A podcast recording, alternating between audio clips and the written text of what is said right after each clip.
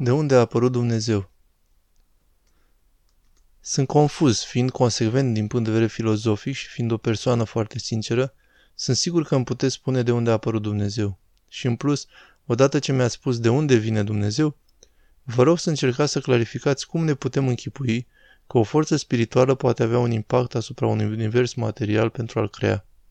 Cred că în urmă cu câțiva ani am vorbit deja despre acest tip de lucruri în cercurile filozofice, în orice caz punând întrebarea. Dacă îngerii sunt făcuți din materie spirituală și un stilou e făcut din materie materială și materia spirituală nu deplasează niciun spațiu, câți îngeri pot dansa pe vârful unui stilou? Am un fel de experiență inversă aici, dar vă rog, continuați, aveți 5 minute acum. Câte o întrebare pe rând. Cu care vreți să încep? Aceasta este parte din formatul dezbaterii. Vreau să completez povestea restului începutului Universului. Dumnezeu, materia spirituală, impactul asupra materialului.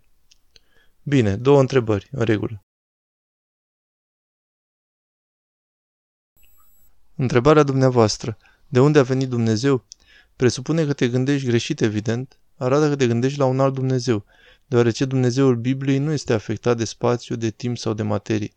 Dacă este afectat de spațiu sau de timp sau de materie, nu este Dumnezeu. Timpul, spațiul și materia formează ceea ce numim un continuum. Toate acestea trebuie să apară în același moment, pentru că dacă ar exista o materie, dar nu și un spațiu, unde ai pune? Dacă ar exista materie și spațiu, dar nu și timp, când ai pune? Nu poți avea timp, spațiu sau materie independente. Trebuie să apară simultan. Biblia răspunde în 10 cuvinte. La început, uite timpul. Dumnezeu a creat cerurile, uite spațiul, și pământul, uite materia. Așa că ai timpul, spațiul, materia, a creat o trinitate. Știi că timpul este trecut, prezent, viitor, spațiul are lungime, lățime, înălțime, materia are gaz lichid, solid, aveți o trinitate de trinități creată instantaneu și Dumnezeu care le-a creat trebuie să fie în afara lor. Dacă e limitat de timp, nu este Dumnezeu. Dumnezeu care a creat acest computer nu este în computer, schimbând acolo numerele de pe ecran.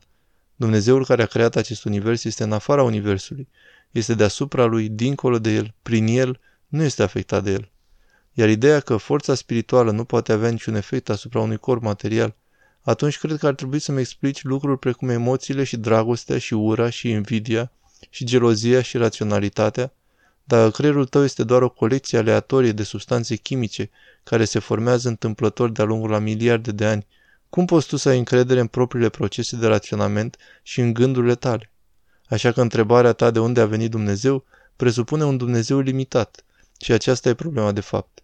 Dumnezeul căruia mă închin nu e limitat de spațiu, de timp sau de materie.